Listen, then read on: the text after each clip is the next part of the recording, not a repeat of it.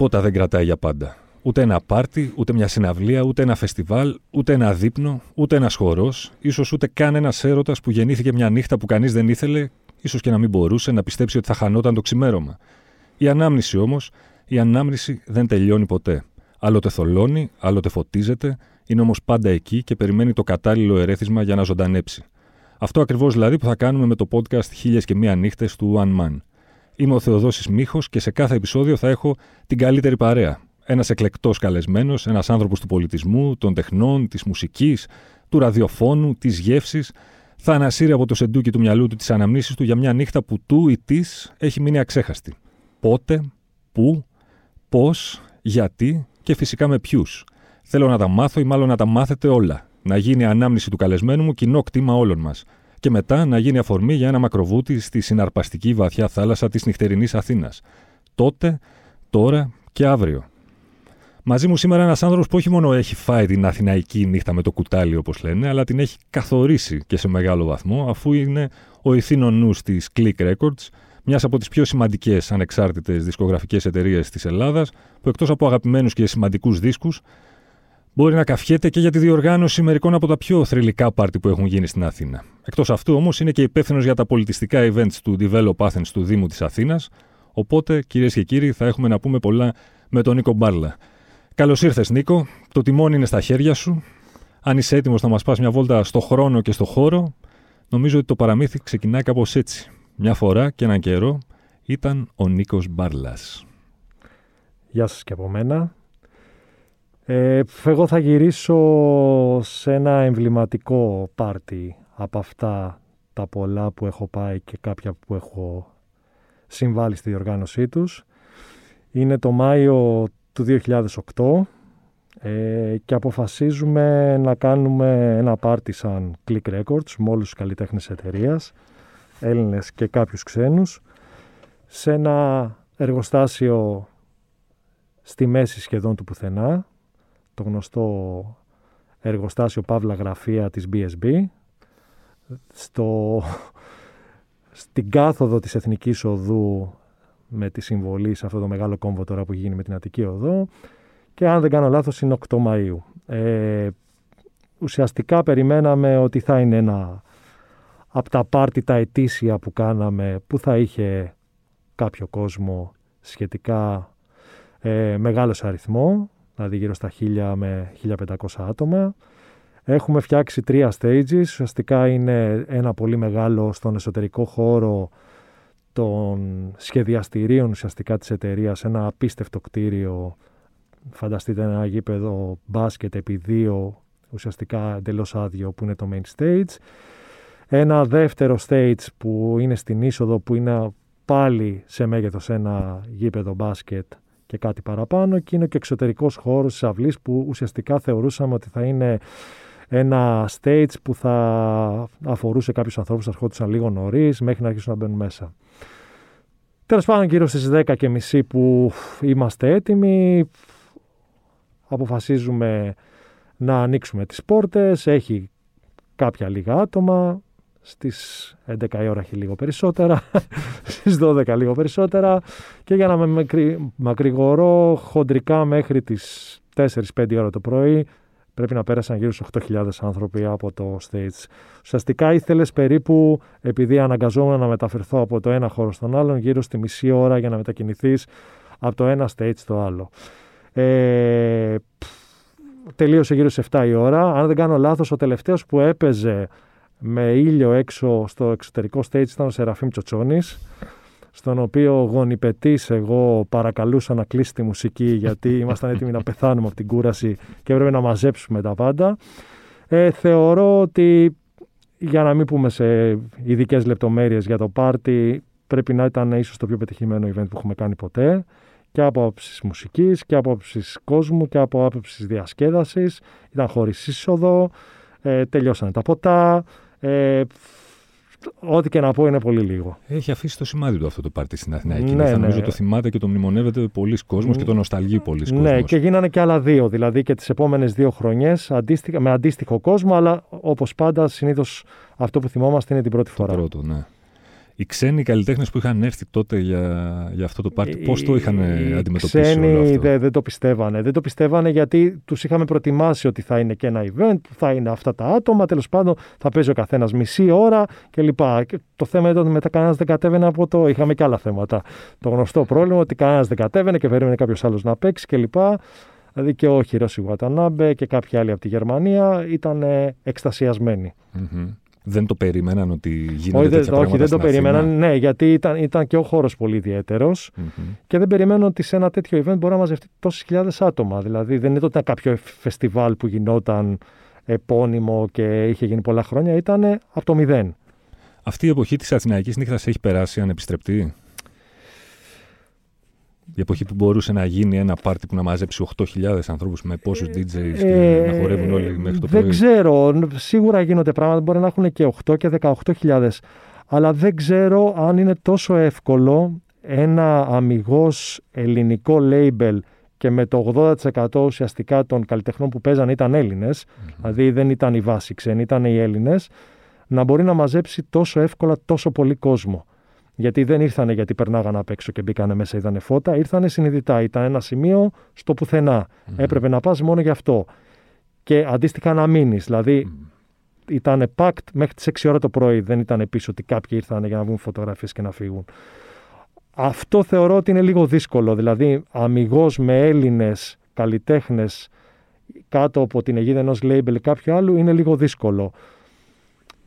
Και αντίστοιχα δεν ξέρω πια αν ο κόσμος ε, ενθουσιάζεται, τον, όχι λόγω κορονοϊού και, και πιο πριν, να βρίσκεται πλέον σε ένα χώρο με άλλους τόσους χιλιάδες. Εμένα μου αρέσει, Μμμ. αλλά θεωρώ ότι έχει περάσει και λίγο στο μυαλό του κόσμου ότι η διασκέδαση είναι λίγο σε πιο μικρούς χώρους και προ-κορονοϊού, μικρά μπαρ, πιο ιδιαίτερα κλπ. Δηλαδή αυτή η μαζικότητα ίσως Ναι. είναι λίγο Έχει, τελειώσει. πεπερασμένη. Μπορεί να αλλάξει τώρα. Έχει τελειώσει το κλάμπινγκ.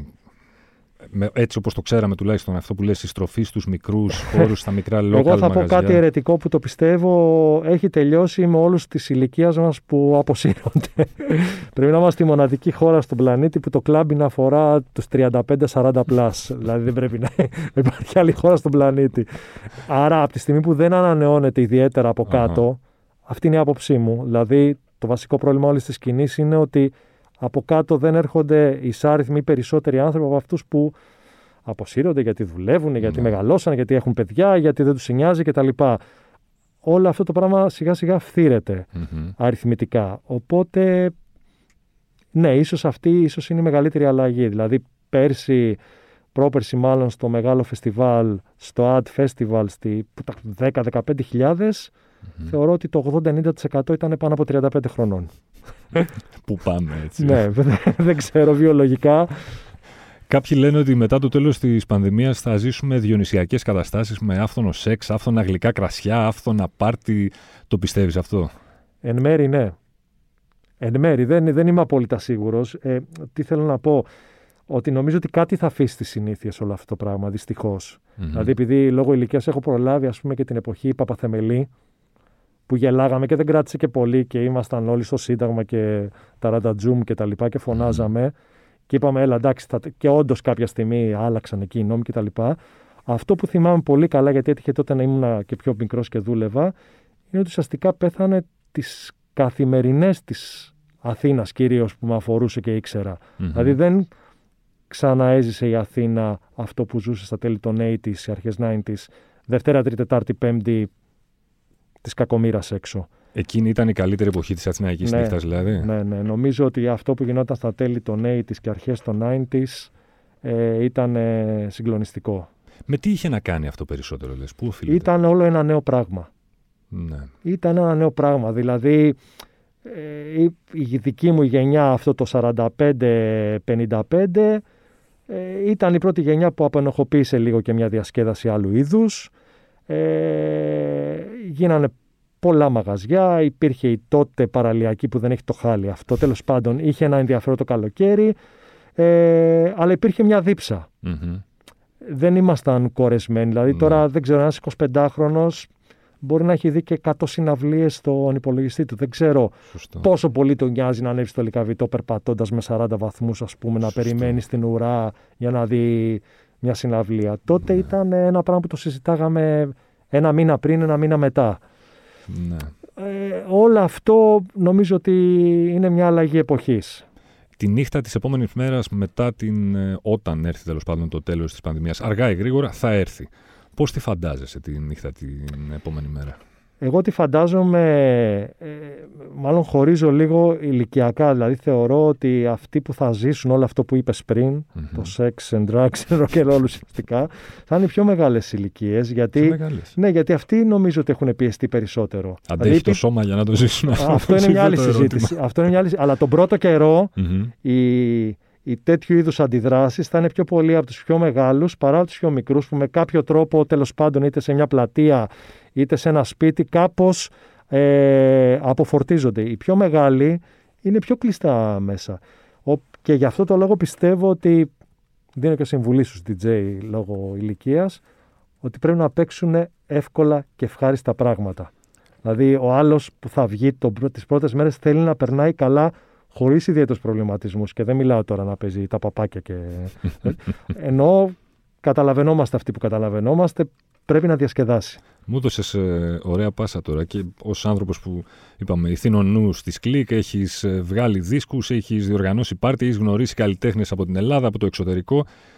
Ποιο είναι το, αν υπάρχει ας πούμε, μια συνταγή για τον τέλειο DJ, σε, η αναλογία ας πούμε, ψαγμένων άγνωστων τραγουδιών ε, με, με mainstream τραγούδια, με hits, ποια Ε, μπορεί να είναι; Υπάρχουν τρία-τέσσερα βήματα, ας πούμε. Εγώ αυ- αυτό που έχω δει, γιατί δεν είμαι DJ και δεν, δεν το έκανα ποτέ αυτό ότι για πλάκα. Ε, αυτό που είδα είναι ότι ακόμα και αν ένα set του οποιοδήποτε DJ είναι σχετικά άγνωστο όσο αφορά τη ροή της μουσικής, αν μέσα στην ώρα τέλος πάντων ή στα 45 λεπτά παίξει κάποια πράγματα από το είδος που αντιπροσωπεύει, που είναι γνωστά στον κόσμο, γίνεται της κακομήρας από κάτω. Μμμ.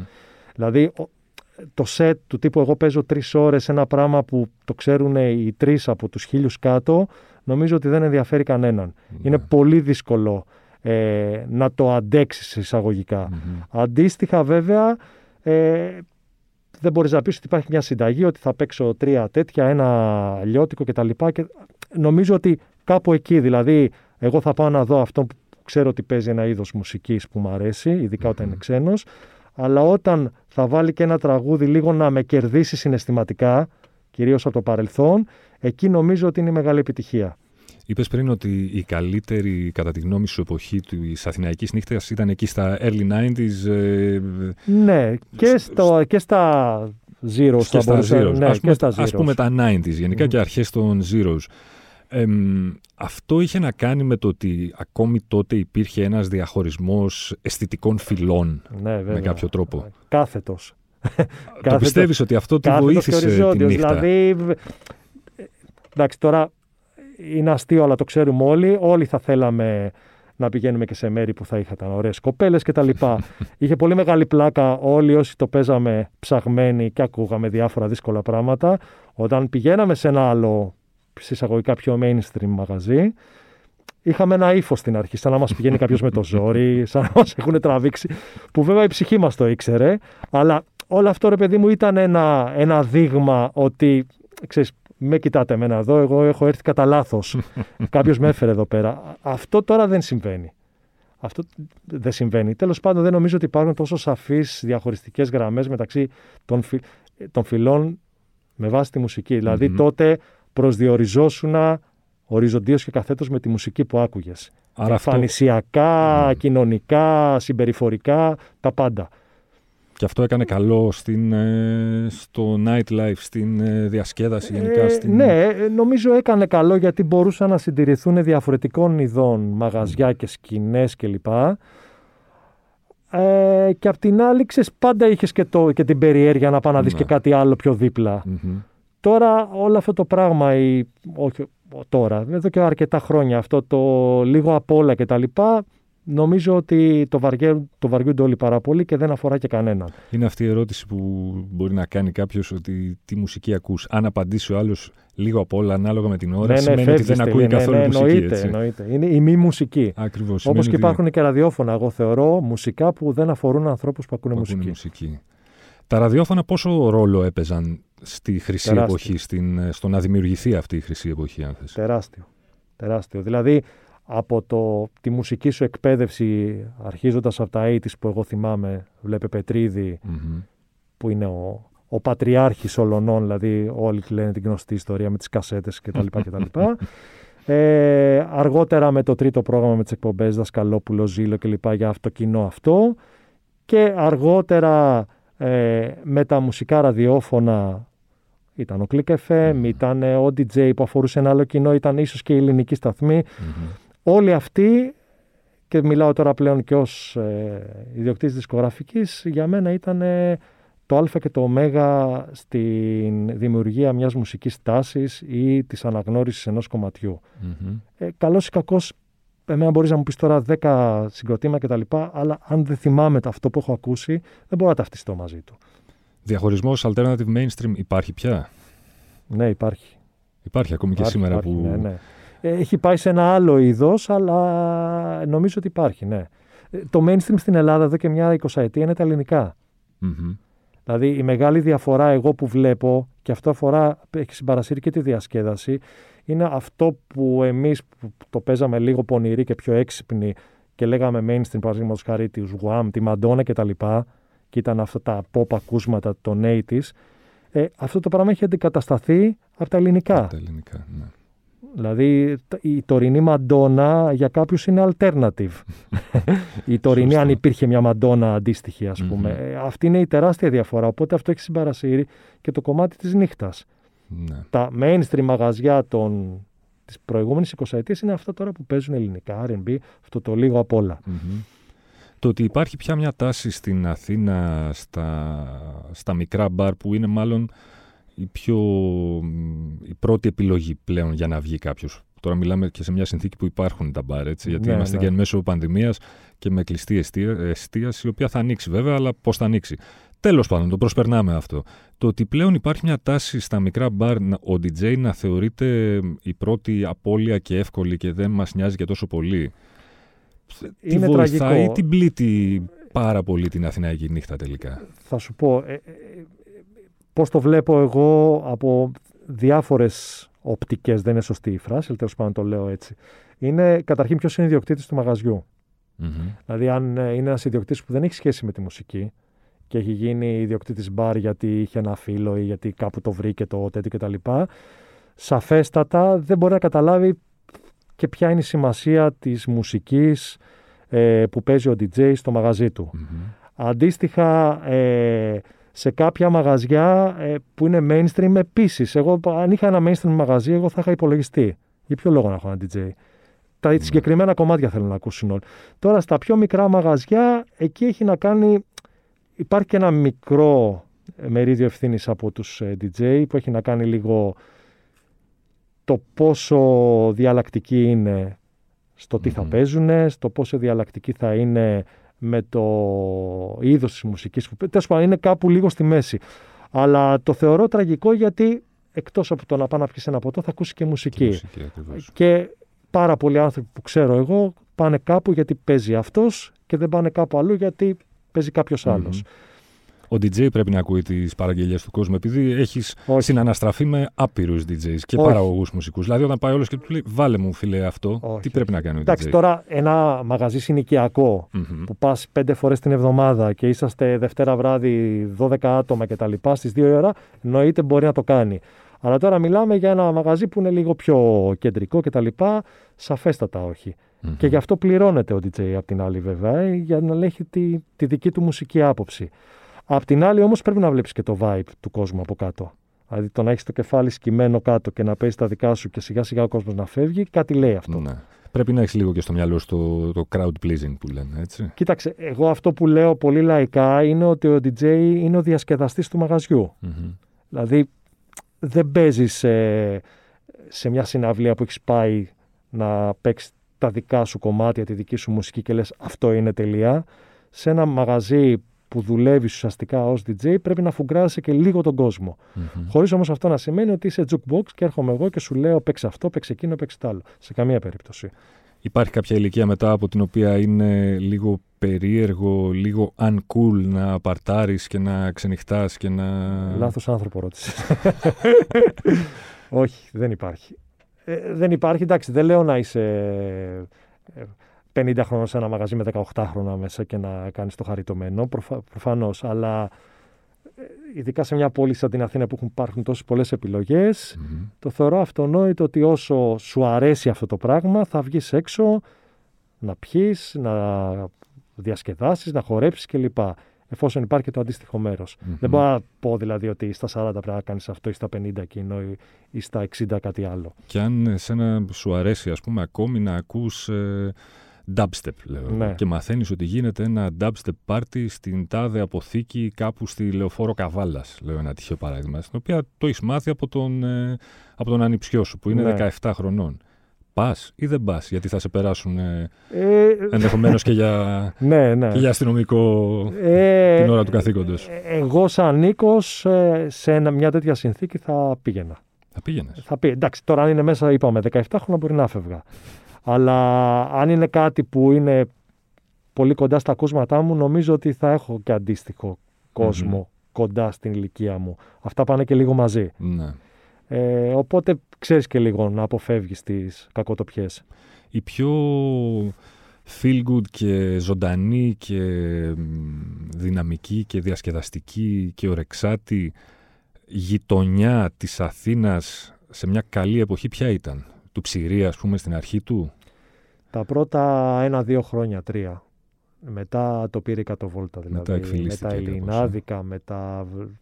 Γενικά με βάση τα χρόνια που βγαίνω έξω που είναι αρκετά, συνήθως οι πιάτσες έχουν μια διάρκεια καλής ζωής δύο με τρία χρόνια.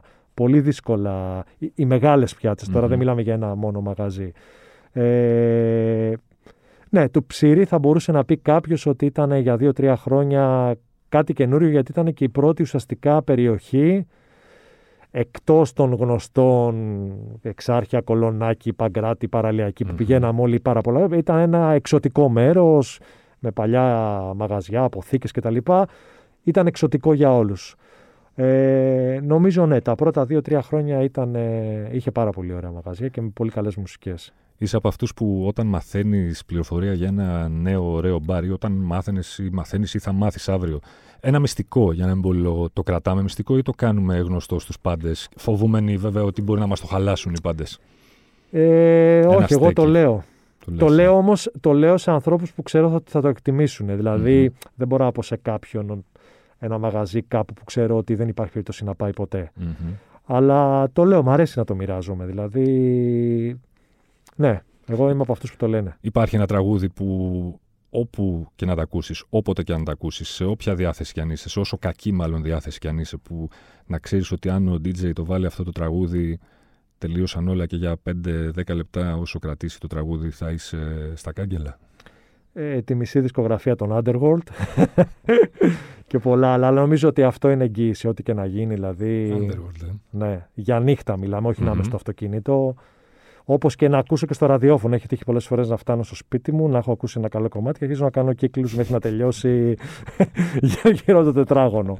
Δεν το συζητάω αυτό. Την επόμενη μέρα από ένα μεγάλο πάρτι που είσαι κουρασμένος, ε, άγρυπνος, ξενυχτισμένος, όλα αυτά, τι μουσική βάζεις για να καλμάρεις το είναι σου; Ε, με, ανάλογα τι ώρα θα έχω κοιμηθεί και τι ώρα θα έχω ξυπνήσει.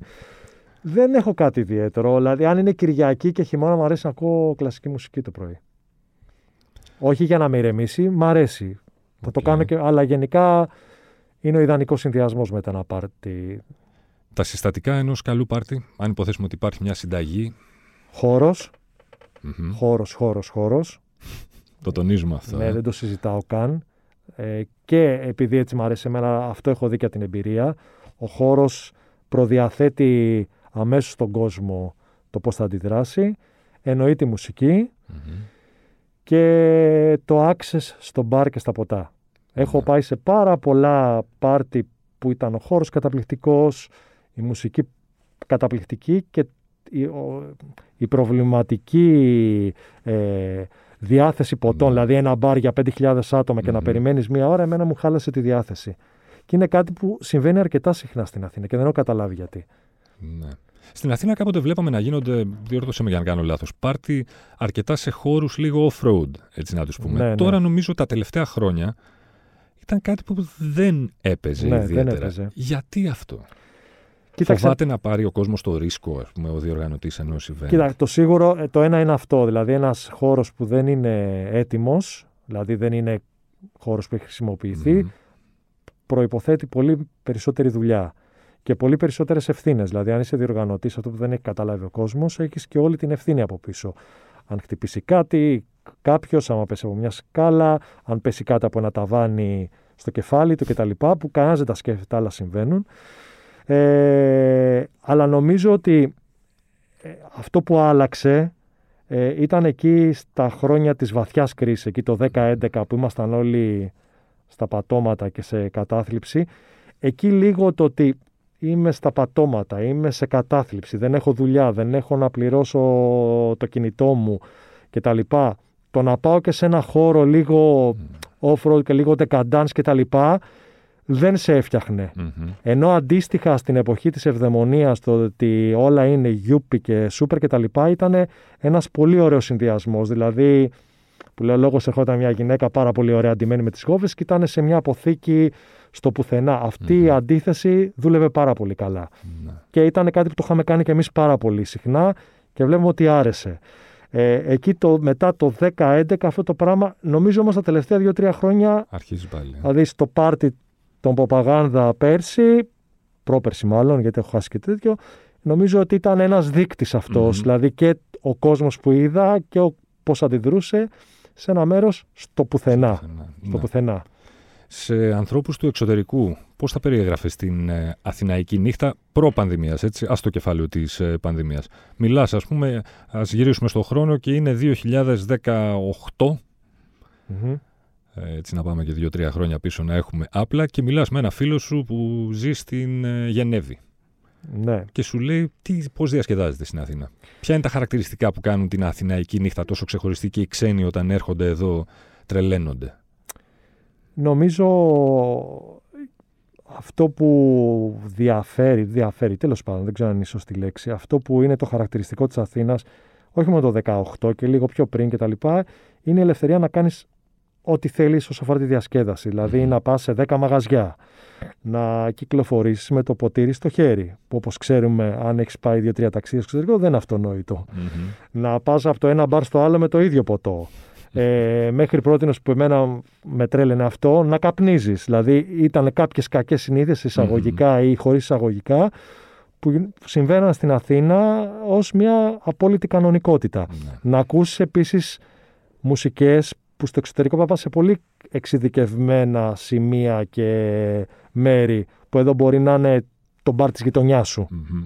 Αυτό είναι πάρα πολύ σημαντικό που εμείς, ας πούμε και εγώ δεν το εκτιμώ. Το θεωρούμε δεδομένο. Ναι, δηλαδή ότι μπορείς να πας σε οποιαδήποτε συνοικία και υπάρχει τουλάχιστον ένα μπαρ που θα παίζει ηλεκτρονική μουσική, το άλλο Μμμ. που θα παίζει indie. Αυτό δεν είναι αυτονόητο. Ναι. Ε, Στο ο- εξωτερικό τα περισσότερα μικρά τέτοια μπαρ δεν έχουν και DJs άλλωστε. Δεν έτσι. έχουν DJs, ε, κάποια κλείνουν νωρίς, ε, ποτό με τη μεζούρα κτλ. κτλ. Εδώ Μμμ. μας συμβαίνουν πολλά πράγματα που γκρινιάζουμε, αλλά δεν είναι έτσι παντού. δηλαδή, καλό είναι να το αντιλαμβανόμαστε αυτό. Θα επιστρέψουμε στο πάρτι εκείνο το θρηλυκό της κλικ τώρα. Μμμ.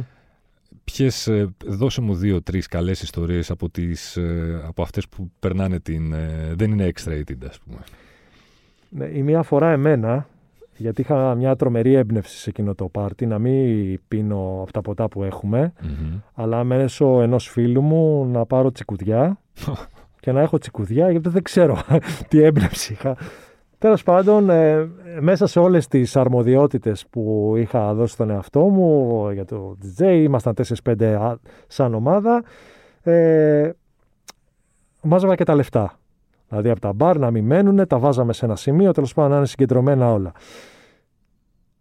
Ένας φίλος μου από πίσω που συνήθως έφερνε τα λεφτά απ' έξω, τα μετράγαμε και έπρεπε να πάνε κάπου. Τέλος πάντων ήταν μία η ώρα, μία μισή, δύο.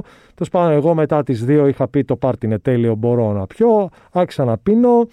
Βέβαια όταν είσαι από τις ε, 7 ώρα το πρωί και είναι ήδη 4 η ώρα η επόμενη μέρα όρθιος, δεν έχει ίδια επίδραση το ποτό με το να είσαι στο σπιτάκι σου και να βγαίνεις 12 η ώρα. Τέλος πάντων, κάποια στιγμή ε, μπορούσαμε να συνεννοηθούμε σχεδόν μόνο με, με μηνύματα, δηλαδή δεν μπορούσαμε να άρθρωσουμε λέξεις.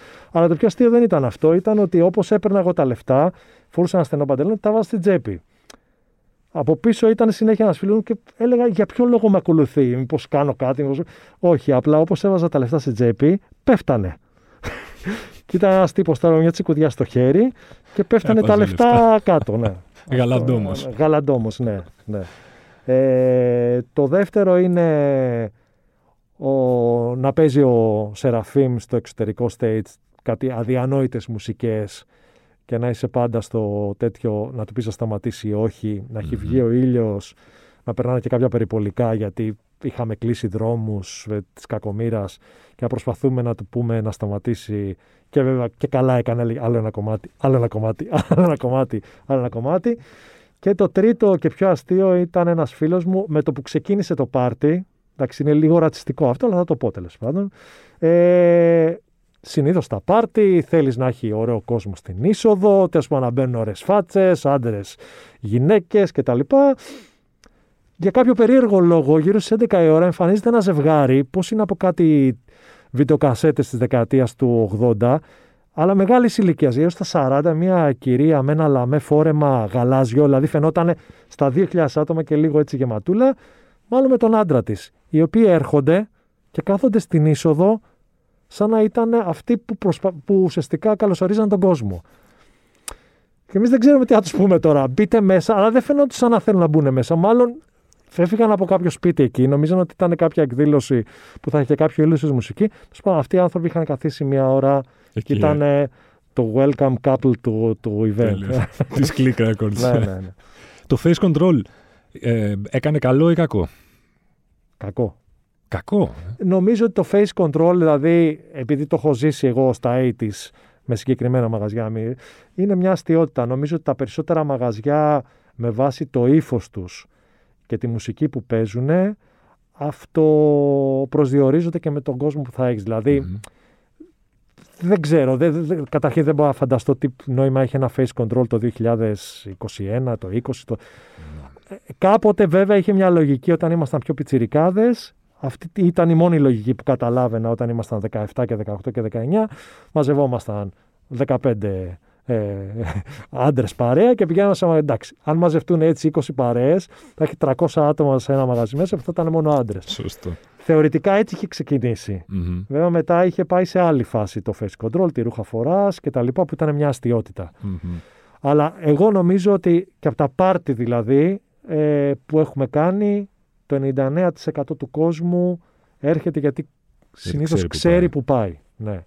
Ωραία, και να το κλείσουμε και με μια ευχάριστη νότα τώρα. Πες ότι έχεις το μαγικό ραβδί και την, ε, όποια μέρα αποφασίσεις εσύ τελειώνει η πανδημία και βγαίνουμε όλοι έξω ένα βράδυ. Με, με αυτό το μαγικό ραβδί πώς ε, φαντάζεσαι την πρώτη σου νύχτα έξω στην Αθήνα χωρίς την έγνοια, το φόβο, του, του κορονοϊού, της πανδημίας, της κοινωνικής, ε, των κοινωνικών αποστάσεων, από της κοινωνικής, του social distancing και όλα αυτά; Ποια θα ήταν η, η ιδηλιακή Η ιδηλιακή, ε. ε η ιδηλιακή θα ήταν να ξεκινήσω από ένα-δύο μικρά μπαρ, γύρω στις 12 η ώρα να πήγαινα σε μια ωραία ταράτσα κάπου στο κέντρο και να βλέπω την Ακρόβολη και να κότρο μερές μουσικές και αυτό που είναι το μεγάλο μου μαράζι γιατί δεν το πρόλαβα, να έκλεινα γύρω στις 3-4 η ώρα το πρωί σε ένα μεγάλο πάρτι στο παλιό σταθμό Πελοποννήσου. Καλό. Ναι. Και για, για hangover cure πού μετά; Τι τρώμε μετά, το, μετά, μετά από μια τέτοια ναι, έξοδο; Μετά σε κάποια καντίνα. Σε κάποια καντίνα προσπαθώντας με νοήματα να συνεννοηθείς για την παραγγελία. Τέλεια. ναι. Σε ευχαριστώ, Νίκο μου. Εγώ ευχαριστώ πολύ. Μακάρι να μας δοθεί ευκαιρία να ξαναβγούμε πάλι και να, να θυμηθούμε πώ ήταν. Αισιόδοξοι. Έτσι.